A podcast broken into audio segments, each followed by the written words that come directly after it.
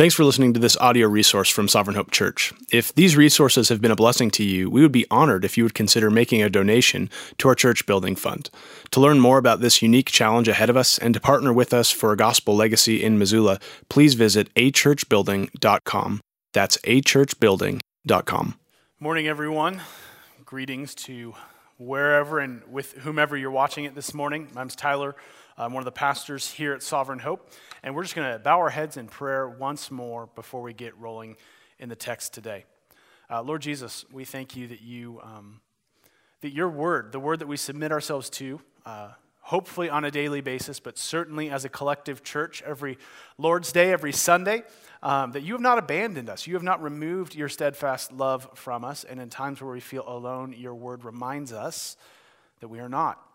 In times where we feel vulnerable, your word reminds us that we are not vulnerable when we are inside of your love. Vulnerable to all sorts of things, but not vulnerable from being left outside of the embrace of God if we're covered by the love and grace of Jesus. So, Lord, we pray today as we conclude our Easter series that Christ becomes visibly uh, brighter, visibly distinct, and comforting to our hearts, that we see him as the center of all of Scripture so that we might see your gospel at the center of all of our life. We pray all of this in your name. Amen.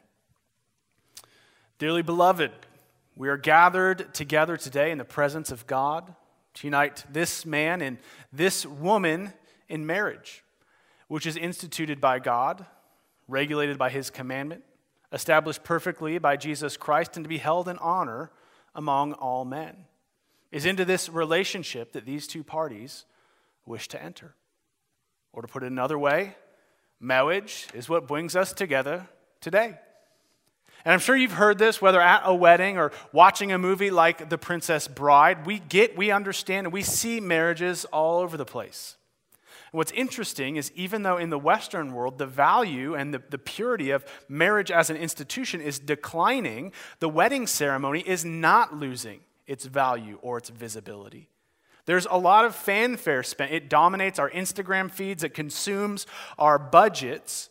And even just thinking economically, this is really the first time I'm certain, maybe someone can write a thesis on this, uh, that this is the first time in history where there is a sect of business, there's an economy that exists specifically to provide places for people to get married.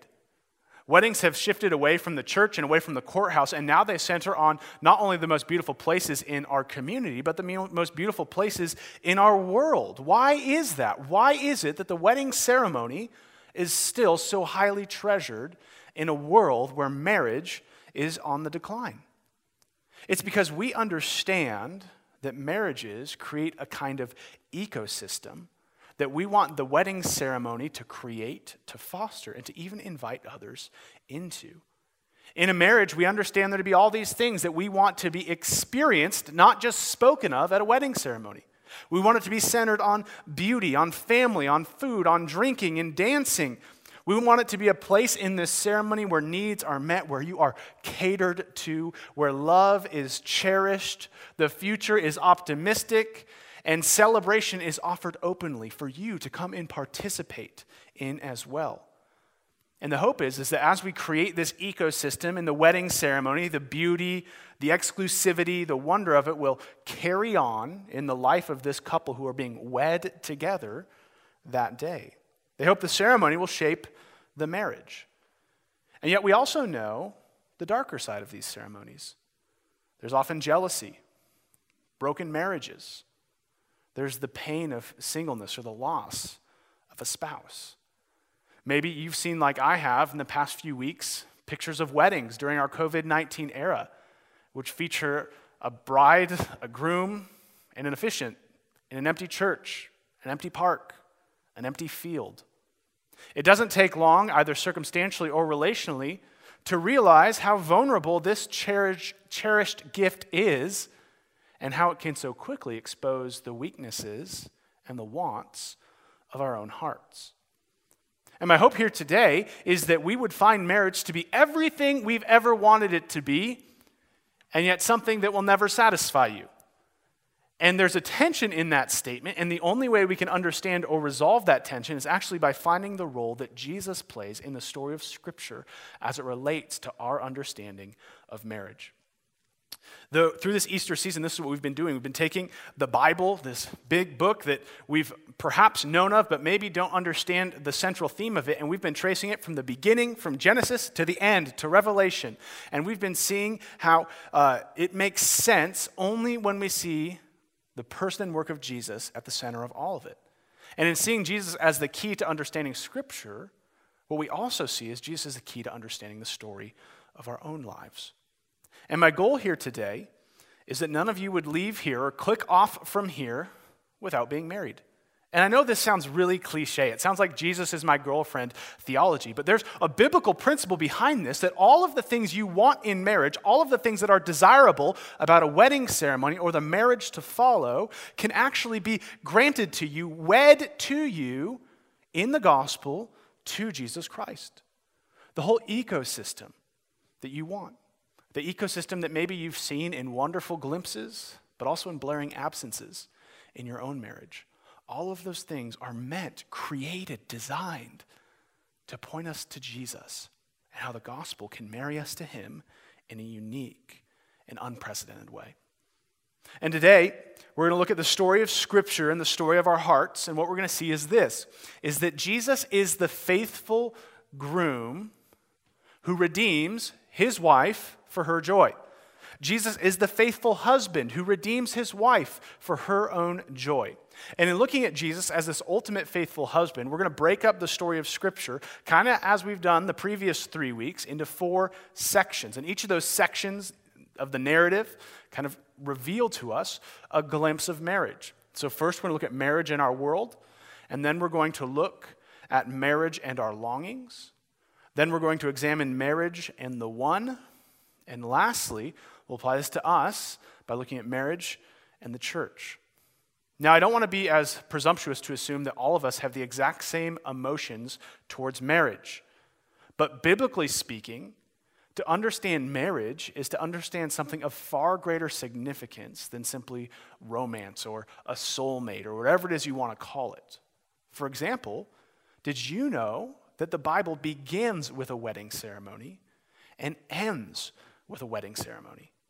God created it he ordered his story around it, he speaks through it, and we should try to understand it. It's actually in understanding the nature of the first wedding ceremony in human history that we learn about the world itself. We learn about ourselves and everything we go through. And this is the first point today. This is marriage in our world. Marriage helps us understand everything we encounter when we understand marriage through the lens of Scripture. Read with me from the opening pages of Scripture, Genesis 2. We're to start by looking at verses 5 through 9, but we'll also look at verse 15 as well. When no brush of the field was yet in the land, and no small plant of the field had yet sprung up, for the Lord had not caused it to rain on the land, and there was no man to work the ground, and a mist was going up from the land and was watering the whole ground. So that's kind of an aside, and then we continue. Then the Lord God formed man out of the dust from the ground and breathed into his nostrils the breath of life. And man became a living creature. And the Lord God planted in Eden a garden in the east, and there he put the man whom he had formed. And out of the ground the Lord made to spring up every tree that is pleasant to the sight and good for food. The tree of life was in the midst of the garden, and the tree of the knowledge of good and evil. What's the relationship between the man and the garden? Verse 15 tells us the Lord God took man and put him in the Garden of Eden to work it and to keep it. And so, here in kind of this rearticulation of the creation events of Genesis 1, we see two important things. First, we see the physical reality of the Garden of Eden. Moses is explaining, beginning in verse 5, what life is like outside of the garden. It was a desert. There was no plant, there was nothing um, from which to take shade or to have food. And you know this if you've seen pictures of the Middle East, that's roughly what life is like over there. And yet, in the middle of this desert, God created a garden. He himself brought it forth. It did not fall from the seeds of trees that existed. This is a garden made supernaturally by God himself. And he made a garden to be a garden. He caused bushes and trees to grow. And from those trees and from those plants, he made food, every food that was good for food, and every plant that was pleasing to the eye. God's goodness is all over this garden. But then we see, secondly, not just the physical nature of it, but the purpose and relationship inside of it. Concurrent with this garden, God created man for a purpose. We see in Genesis 1, we've seen in previous weeks, God created man in his own image. And part of an image bearer is to carry out the task of the God who we bear the image of. God gave Adam a job. Our work as humans was given to us by God. It's part of God's ideal design. And what was that for Adam? It was to keep the garden and to expand it. You see, as Adam labored in the garden, and as he, he pushed the garden further and further into the desert that was outside of it, he was expanding the actual experience of God. The bigger the garden got, the bigger the reign of God got. The bigger the garden was, the more people could be in the presence of this God. They could have a perfect relationship with God, which is what Adam and Eve had, a perfect relationship with each other, which we'll see in a moment, and a perfect relationship with nature. It is everything our world longs for, and Adam was charged to make it bigger, to make much of it, to invite others into it. To put it simply, Adam's role was to work for the glory of God to make much of it and to invite others into it. It was his greatest joy, it was his singular purpose. And it's only in light of seeing that that the first wedding ceremony begins to make sense for us. We read this ceremony beginning in chapter 2, verse 18. Then the Lord God said, It is not good that man should be alone. I will make him a helper fit for him. Now, out of the ground, the Lord had formed every beast of the field and every bird of the heavens and brought them to the man to see what he would call them. And whatever the man called every living creature, that was his name. The man gave names to all livestock and to birds of the heavens and to every beast of the field, but for Adam there was not found a helper fit for him. So the Lord caused a deep sleep to fall upon the man. While he slept, he took one of his ribs and closed up its place with flesh. And the rib that the Lord God had taken from man, he made into a woman and brought her to the man. Then man said, This at last bone of my bones, flesh of my flesh, she shall be called woman because she was taken out of man. Fun fact this is the very first song in all of Scripture. And what we see here is that Adam's not very good at songs, but at least he's putting an effort at this point. Like, it's not the song of romance here, it's not Simon and Garfunkel yet, but he's really trying just to describe, Your woman, taken from me, are you. But there's this like celebration Adam has here, and we see the reason for this as it continues. Therefore, man shall leave his father and mother and hold fast to his wife, and they shall become one flesh. And the man and his wife were both naked and were not ashamed. So here we have this completing, this satisfying, this song producing creation of Eve and the marriage that God himself arranged. God created Eve and brought her to Adam, and the two became one flesh. And we see the perfection of the garden continuing to grow even in this. There was intimacy with Adam and Eve that was reflected in the unashamed nature of their relationship. But inside of that, there was also a purpose for their marriage, a purpose which made sense of their love, which endured their love, which gave them the sphere in which their love would be lived out. What was that purpose? We saw a number of times in Genesis. Eve was to be a helper fit for Adam. Now, we need to answer this question what does this helper look like? Because for many people, specifically, I'm guessing females who are watching this, we might be having red flags go up in our mind like, what is this that I am a helper to? Is this just menial subordination? This is where understanding the task that Adam has helps us understand our own tasks. Because here we see that Eve was not a partner to Adam's whimsy, she was a partner in the expansion of God's glory as a helper for Adam. It was no trivial task. It was participation in the most cosmic, meaningful goal God had given to his creation up until this point. God commissioned Adam and Eve as male and female, husband and wife, to be fruitful and to multiply, to fill the earth and subdue it. In other words, the first marriage existed to bring satisfaction to Adam and Eve, but also, and more broadly, to display the glory of God through keeping the garden and to fill the garden through procreation, childbearing, making a family. It was to expand it in size and to expand it in depth. It was to be bigger and there would be more people inside of it. Now, this doesn't mean that if you want to glorify God, you've got to be married and have kids. It was necessary in a unique way for Adam and Eve, as the first male and the first female, to be called to marriage and to be called to procreation. Jesus himself, the Apostle Paul, neither were married, neither had physical children. It's no crime against the glory of God to remain single. But it is a crime against the glory of God, whether in marriage or whether in singleness, to fail to work for God's glory, because that is what you were made for. The NFL draft is this week, and at this point, there are teams who are picking their players. And uh, you often heard this kind of uh, anecdote said of a specific player who meets the height requirement, the size requirement, the speed requirement. And they just say, man, this guy was made to play football. As a human, you were made to glorify God. Every component of your DNA, every atom, every cell exists to perfectly equip you to make much of God's kingdom by expanding it in scope and inviting others into it. And yet, it was this call that put a kink in the relationship in the garden because the serpent crept in and began to distract from the purpose for which God created Adam and Eve in a relationship. He disrupted the ecosystem of marriage. Up until this point, Adam and Eve had the best work, the sweetest love, the most uninhibited relationship with themselves, with nature, and with God, and all of it would be lost. How so?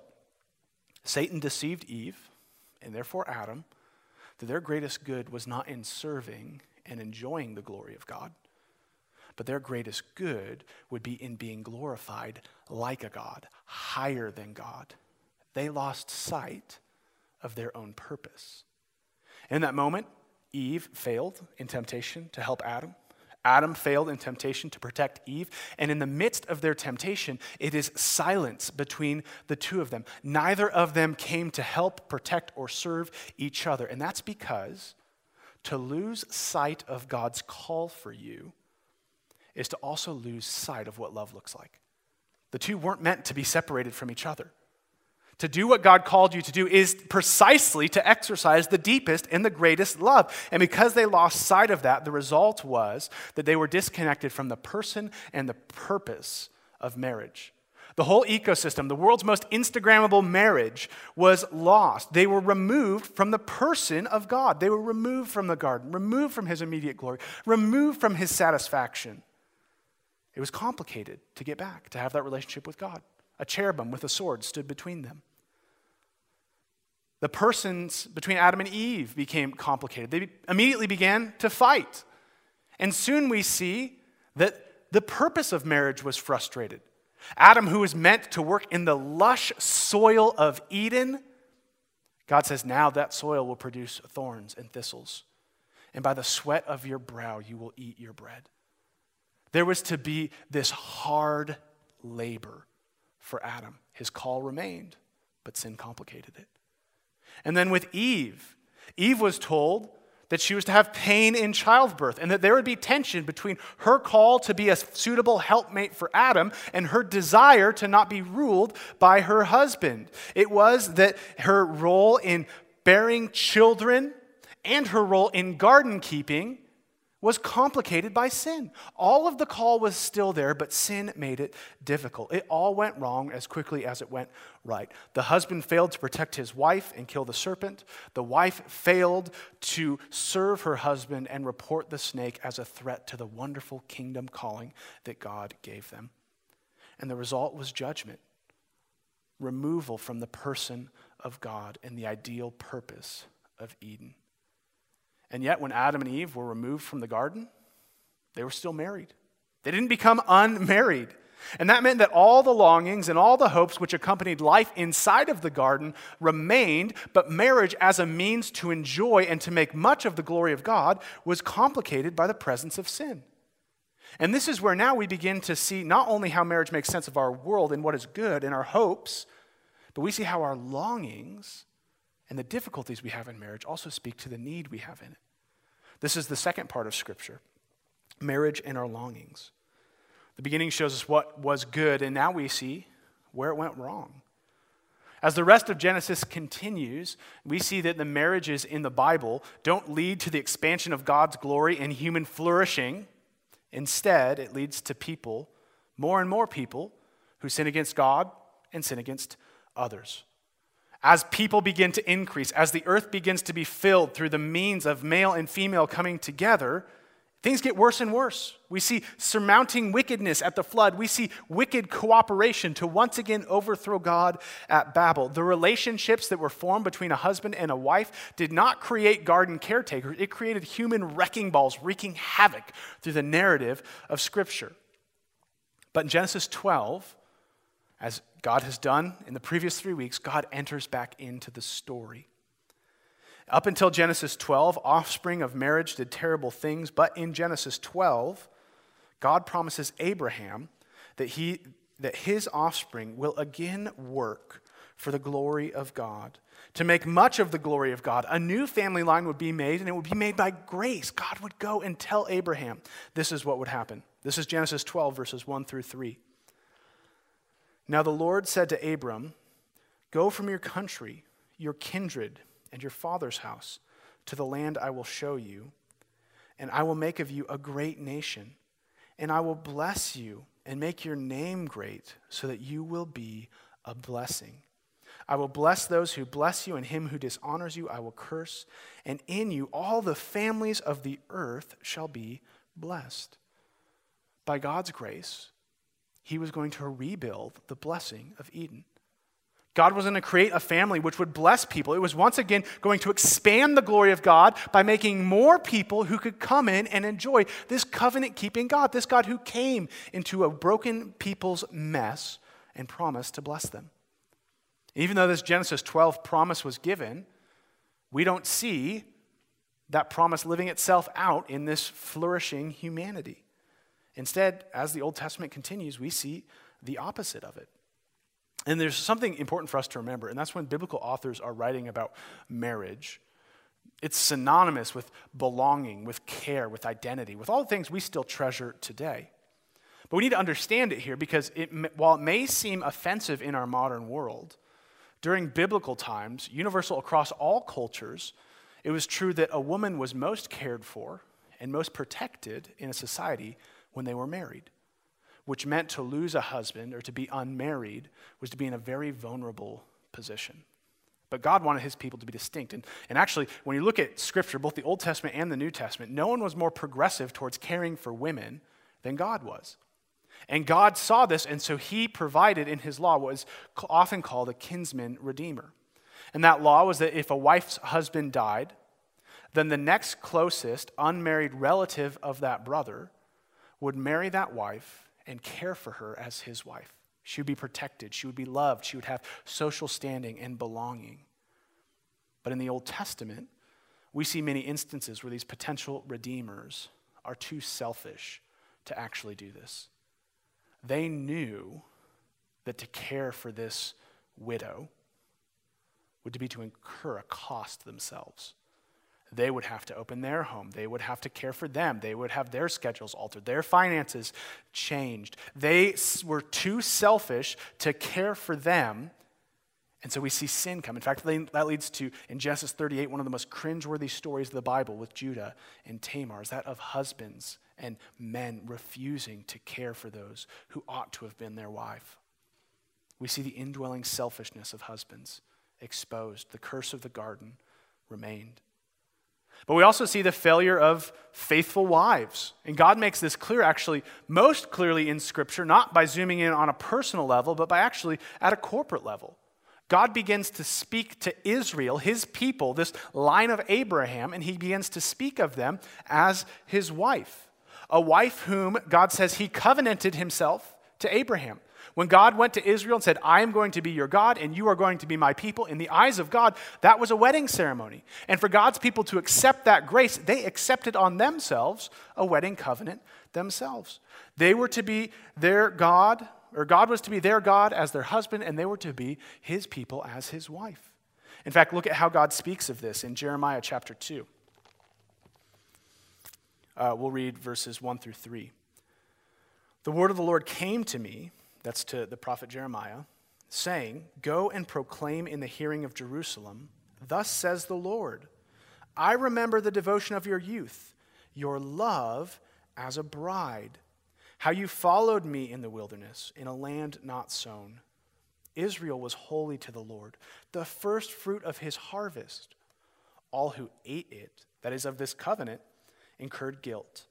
Disaster came upon them, declared the Lord. God is saying that when I came to you after Eden and I promised to bring you back into my blessing, we were married. I covenanted to you and you to me. I was to be your God. You were to be my people. I was to be a husband. You were to be my wife. Just as it was for Adam and Eve, this meant that Israel should have been true to the person and the purpose of marriage, the person and purpose of God. And he's constantly reminding them of how, what a privilege it was to be married to a God like this. What a privilege it was to have a husband like this. He continues in Jeremiah chapter 2, in verse 20, where he says this For long ago I broke your yoke and burst your bonds. It's uh, freedom, liberation from Egypt. He rescued them. But you said, I will not serve. Yes, on every high hill and under every green tree, you bowed down like a whore. Yet I planted you a choice vine, wholly of pure seed. How then have you turned degenerate and become a wild vine? Though you wash yourself with lye and use much soap, the stain of your guilt is still before me, declares the Lord. This is really important for us to understand not only the, the narrative of Israel, but also our own hearts. God is saying this I freed you. I brought you out not because you did anything, because I was your husband. And that's what a good husband does. He protects his wife. I broke your bonds, and yet as soon as I freed you, you ran off with other men. You ran off with other gods. You would not stay true to me. And for us, God is making it abundantly clear that sin, which is anything we think, say, or do against God, is spiritual adultery. Sin is not coloring outside the lines or skipping a step. Sin is as depraved and distasteful as a covenanted spouse frequently and continually going to the arms of another lover. To make matters worse, God says, I liberated you. You were enslaved, and I brought you out so that you might love me in freedom. But not only are you running to false husbands and false idols, but what you don't realize is they cannot free you. You're running to more and more slavery. I saved you for freedom, and yet you run back to slavery so that you could experience it more and more. God's love brings freedom, but love misplaced always leads slavery. That's where sin always gets you. And for some reason, we flock to it, thinking that we have finally found the husband, the idol, who will liberate us, only to find ourselves not serving the faithful and loving God, but enslaved to deaf, dumb idols. You see, marriage stood as this system of belonging, care, purpose, and acceptance. But what kept the people from enjoying that relationship was the selfishness of husbands and the unfaithfulness of wives. There was an internal and an external problem. Scripturally, when talking about the people of God, we find ourselves in the role of a wife. And this is a perfect metaphor for sin. Internally, our sin shows us that we don't believe our husband God is able to satisfy us. So we run to false husbands and false idols, hoping to find the warmth of what only God Himself can provide. And yet, externally, we find that those idols are unable to love us like God would. They either cannot love us because they are inanimate, or if they are animate, they cannot love us like God would love us. They cannot take care of us like God would take care of us. Not only is this a bad experience, but this is bad all over the place. It is a sin against God, a sin that deserves to be judged, a sin that should be punished. So, what was God going to do to his faithless bride? Well, Jeremiah continues. And I want you to notice, I'm going to read three passages where God is predicting judgment on Israel. And I want you to notice the three metaphors he uses in each of these instances. The first is in Jeremiah 7, verse 34. God says this I will silence in the cities of Judah and in the streets of Jerusalem the voice of mirth and the voice of gladness, the voice of the bridegroom and the voice of the bride, for the land shall become a waste. Jeremiah 16, verse 9 says this for thus says the Lord of hosts, the God of Israel Behold, I will silence in this place before your eyes and in your days the voice of mirth and the voice of gladness, the voice of the bridegroom and the voice of the bride. Also in Jeremiah 25, verse 10. I hope you're hearing the pattern here. Here it is once more. Moreover, I will banish from them, that's God's people, the voice of mirth and the voice of gladness, the voice of the bridegroom and the voice of the bride, the grinding of the millstones and the light of the lamp. So if you have your, uh, if you have a physical Bible in front of you, keep Jeremiah 25:10, bookmark it. We're going to come back to that a little later and notice the three things he says, three signs of judgment: the millstone, the light, and the marriage will all be removed. And that's interesting here, isn't it? In Jeremiah 2, God says, Remember when you were a faithful wife. Remember our days on our honeymoon. And here he says, Judgment's going to come.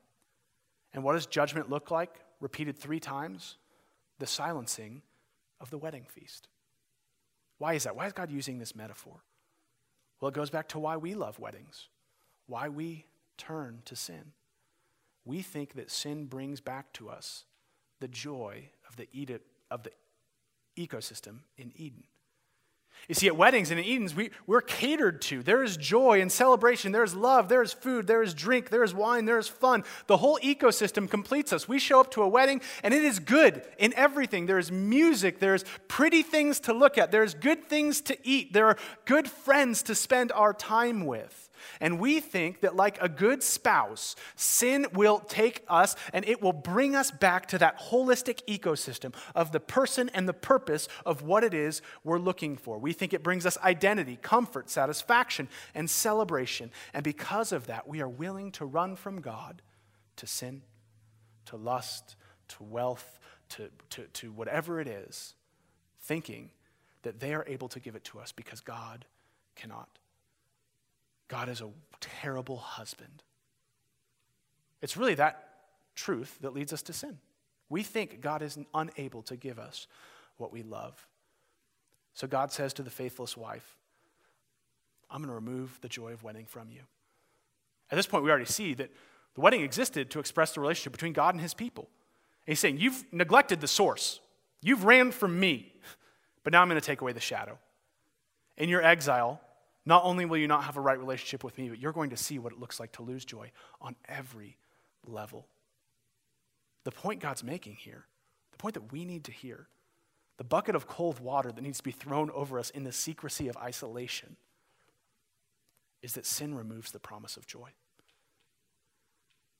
It silences it. We think it brings it, we think it provides it. But mirth and joy and celebration never come at the hand of sin. God wants us to know that. God wanted his people to know that. But our husband is a good husband. God speaks later on in Jeremiah of what it looks like to have a God like this. And we see his grace. In Jeremiah 33 10 through 11, this is what it says Thus says the Lord in this place, of which you say, It is a waste without man or beast. In the cities of Judah, in the streets of Jerusalem that are desolate, so judgment has come. Without man or inhabitant or beast, there shall be heard again the voice of mirth, the voice of gladness, the voice of the bridegroom, and the voice of the bride.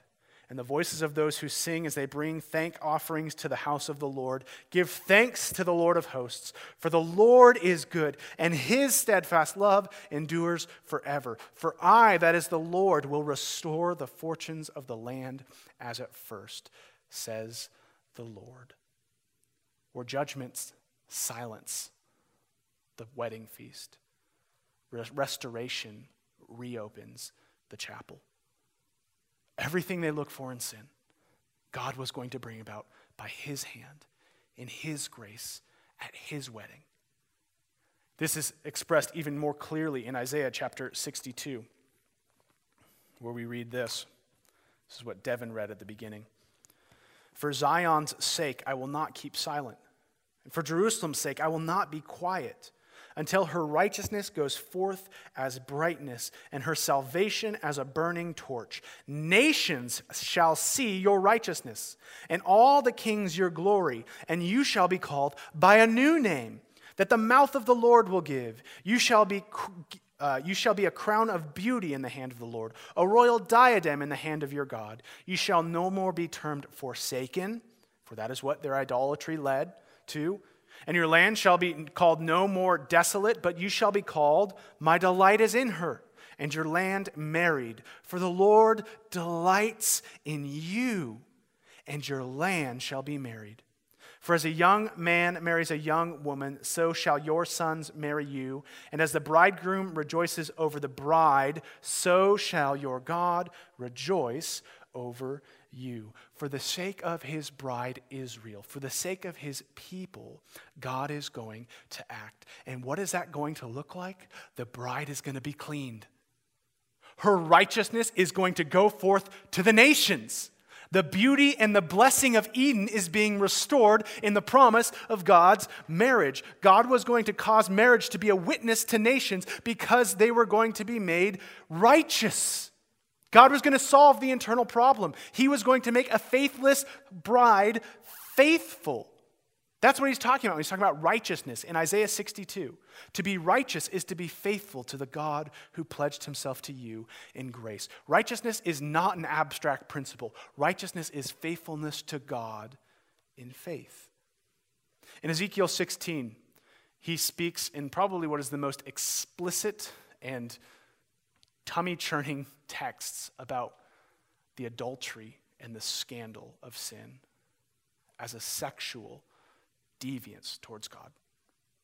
It is repeatedly going to another man instead of your husband. And at the end of this passage, look at what God says in Ezekiel 16, verse 62 and 63. I will establish my covenant with you twice now people are faithless. We don't keep our covenant, but God does. I will establish my covenant with you, and you shall know that I am the Lord, that you may remember and be confounded, and never open your mouth again because of your shame. When will this happen? When I atone for you and for all that you have done, declares the Lord. Israel's going to be a faithful wife, or a faithless wife, who's redeemed by what? Righteousness and atonement. Through righteousness and atonement, the marriage is going to be restored. The celebration is going to be brought back. The ecosystem of Eden is going to be there for all of us to enjoy. The internal problem is fixed. Our hearts are going to be rendered faithful to God. Our sins are going to be covered. But what about the external problem? Who is this husband and where will we see him? Because obviously, God being distant and hidden behind the veil of heaven is difficult for sinful people to follow. As the Old Testament unfolds, we don't see this husband. But it's not missed on us that in John 2, we read the first miracle of Jesus at a wedding, where Jesus and his disciples are at a wedding, and the celebration comes to a screeching stop when the wine is gone. But Jesus turns water to wine and restores a celebration to a dry festival. And this is where now we turn to this next saga in Scripture marriage and the one. In working with college students for most of my life, I've noticed a unique obsession with the one. The one is who we're worried about missing out on in dating and marriage. Our hearts long to find the one, which means when we think we've found the one, there is really nothing that could happen to make us comfortable with the idea of losing the one. We'll give anything to keep it. And yet, conversely, if we find any sort of fault with the one, if the one fails to be the one that we thought the one would be, we're crushed. We feel like we've missed it out and we'll never be restored. It's not hard to see that this isn't only a problem for hopeless romantics. You have a one. I have a one. The one could be a politician, could be a job, could be a house, could be an adventure, could be a kid. Whatever we think will make us feel whole, will add purpose, belonging. Whatever we think will take us in our widowhood and redeem us to belonging. But the weight of this burden will either leave us disappointed or it will crush whomever we place that burden on. Nothing in this world is strong enough to live up to that level of belonging. But here is Jesus, the one we've been waiting for. He's big enough. He's big enough for all of your hopes. He was the one who is going to solve what was lost in Eden and bring us back to the completeness that we have been complicated with in our quest for sin. Jesus was the faithful husband who was not going to be scared away at the cost of redeeming his wife, but he was actually going to do it. In the book of Hosea, we see this live action metaphor where God goes to the prophet Hosea and he says, My people are faithless, Hosea. And he says, Good, I'll tell them that. He says, No, I want you to do one better. I want you to go marry a prostitute. As an example of my faithful love for an unfaithful person. And we read the pain of this and the agony of this. But in Jesus, the metaphor was lost. In Jesus, he came as God's faithful husband to wed by the blood of his cross his unfaithful wife to himself. Jesus was not going to selfishly take from his wife. He was not going to passively stand back, but instead he was going to give up himself for her despite her sin and in so doing, he was going to cause the righteousness of Isaiah 62 to abound all the more. The beauty of that wife in all of her purity was going to be seen by his own blood. Because he was the faithful husband, he was going to pay the price of his unfaithful bride. Look at how Paul ties this together in Ephesians 5. Husbands, love your wives as Christ loved the church and gave himself up for her, that he might sanctify her, having cleansed her by the washing of the water with the word, so that he might present the church to himself in splendor, without spot or wrinkle or any such thing, that she might be holy and without blemish. When you are at a wedding and you see a bride standing in white, that is a down payment on what you will look like one day before Jesus. Perfect, presented spotless, radiant your track record of unfaithfulness expunged by the blood of the cross. In this same way, Paul continues husbands should love their wives as their own bodies. He who loves his wife loves himself, for no one ever hated his own flesh, but nourishes and cherishes it, just as Christ does the church, because we are members of his body. Therefore, a man shall leave his father and mother and hold fast to his wife, and the two shall become one flesh. This mystery is profound. What is the mystery? The mystery of marriage. And I'm saying it refers to Christ and to the church. Married or not, single or dating, marriage is about you. Jesus is the atonement for the adulterous heart that Ezekiel spoke of.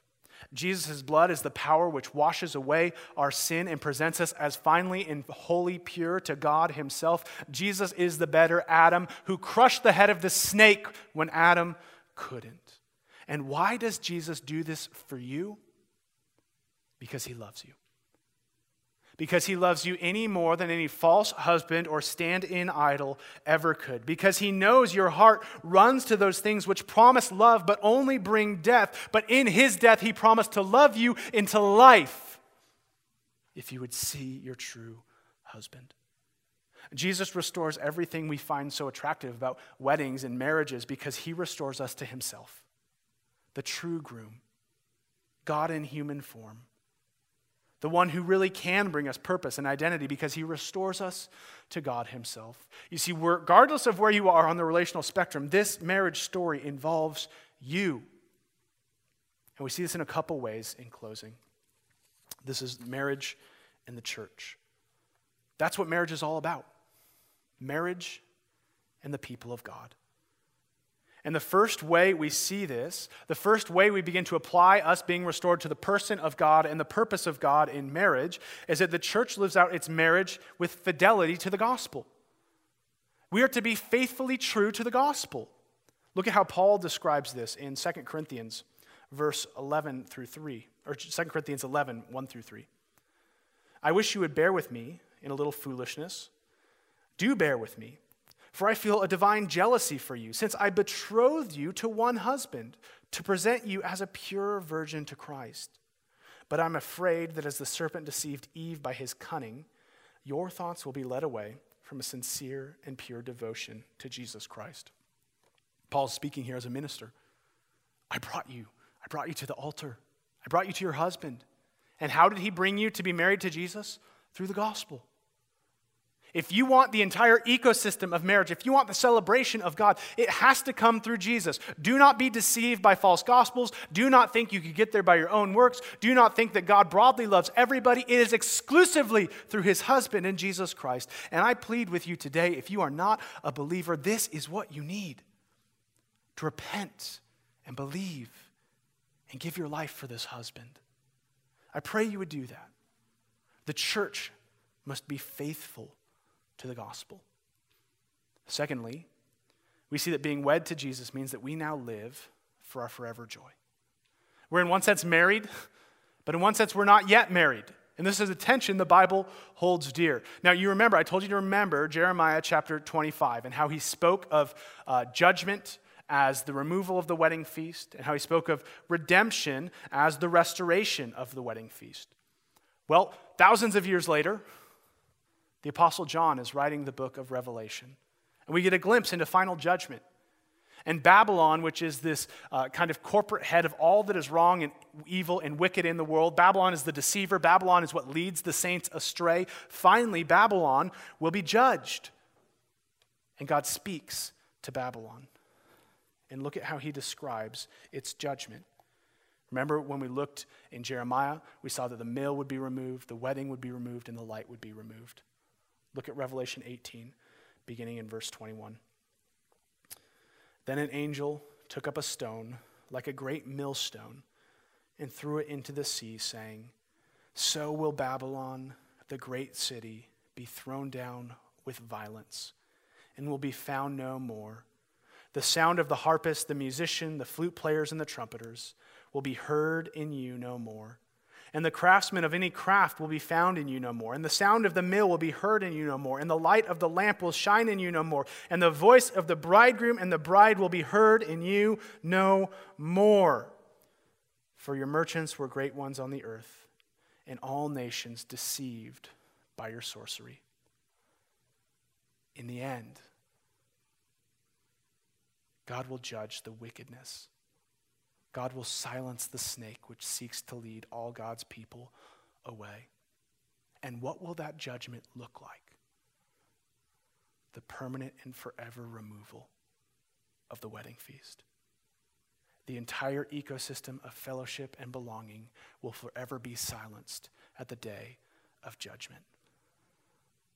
For those who refuse to turn to Jesus, this is your end everything you so desperately run to this world for looking to find might clash, clang, and sing today.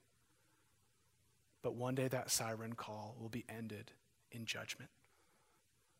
One day the judgment of the faithful husband whom you have left will be poured out on you. But for those who repent and for those who believe, who are saved by the blood of the husband who gave himself for you. Look at what comes next. Revelation 19, verse 6. Right after this, what do we see? Then I heard what seemed to be the voice of a great multitude, like the roar of many waters, like the sound of mighty peals of thunder crying out. Hallelujah! For the Lord our God, the Almighty, reigns. Let us rejoice and exult and give him the glory. For the marriage of the Lamb has come, and his bride has made herself ready. It was granted to clothe herself with fine linen, bright and pure, for the fine linen is the righteous deeds of the saints. And the angel said to me, Write this Blessed are those who are invited to the marriage supper of the Lamb. And he said to me, These are the true words of God. Do you hear the true words of God for you today? That everything you've looked for in the world is granted in full at the wedding feast of the Lamb, where finally you are robed with the righteousness of Jesus. Eve looks as he, she was always meant to look. And we feast and we celebrate and we are satisfied forever. And no one will silence it. The wine will never run dry, the food will never grow cold and we will rejoice, for we have been wed to our husband, Savior, forever. Oh, to be at that table. And look at what this culminates in.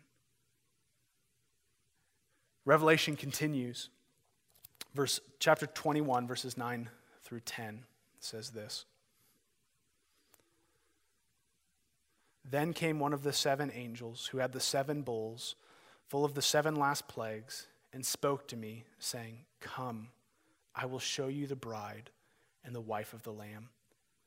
And he carried me away to this, in the Spirit to a great high mountain and showed me the holy city Jerusalem coming down out of heaven. The bride is getting her new Eden. And what does the new Eden look like? Skip down to verse, chapter 22, verse 1 and 2. Then the angel showed me the river of the water of life, bright as crystal, flowing from the throne of God and of the Lamb through the middle of the streets of the city. Also on either side, the river, the tree of life with its 12 kinds of fruit, yielding its fruit in each month. The leaves of the tree were the healing for the nations. The garden is restored. The fruit is black, back. The blessing for the nations has been promised at the wedding supper of the Lamb. And what does the church do? Verse 16 and 17.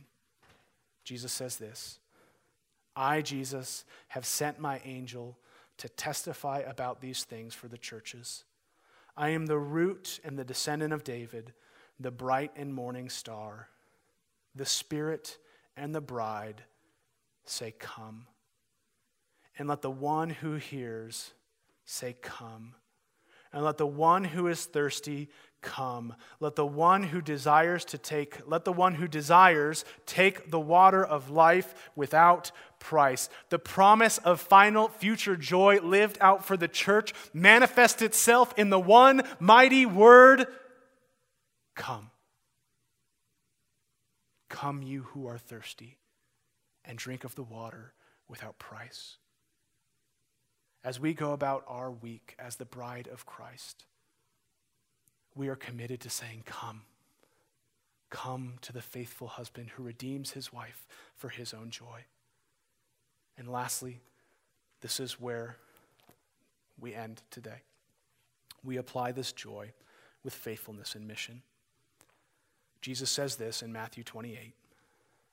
Jesus came to his disciples and said, All authority in heaven and on earth has been given to me. Go therefore and make disciples of all nations baptizing them in the name of the Father and of the Son and of the Holy Spirit, teaching them to observe all I have commanded you. And behold, I am with you always to the ends of the age, because Christ has bound a church to himself, because Christ is the greater Adam who crushed the head of the serpent, and he has purified Eve as her Savior. He recommissions the church as the new Eve to go into the world to expand his kingdom, not physically, but spiritually, to to give our lives for the glory of God, making spiritual disciples and new converts to our wonderful husband king. This is what we do. This is where we live out the wedding of Jesus. This is where the power of the gospel reveals the love of Christ for us. This is where Jesus makes sense of the desert places in your life where he gives you the task to work, to say, Come, come to this Jesus. Where does this unique calling show up in your life, even in our unique circumstances today? Where is God asking you to celebrate this wedding and this marriage by partnering together with your forever husband as the church? and working for the glory of God. Our unique call and our unique joy as the church is to bless the nations and our city by inviting them into this marriage and displaying the wonderful love of our husband, King. Let's pray. Lord Jesus, we pray that you rend our hearts faithful to you through the gospel. And that because of that, because of the promise of joy set before us, because we see how it ends and we see the wonderful, radiant work of our husband on our behalf, we beckon to the world to come, to come and see. That you make us faithful to Jesus and his work on the cross to save sinners and restore us to God. And Lord, that one day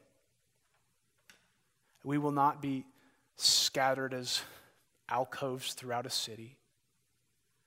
We will no longer sit as guests at a wedding table, but we will all gather as the bride at the table of this husband forever and ever and ever by the blood of his cross.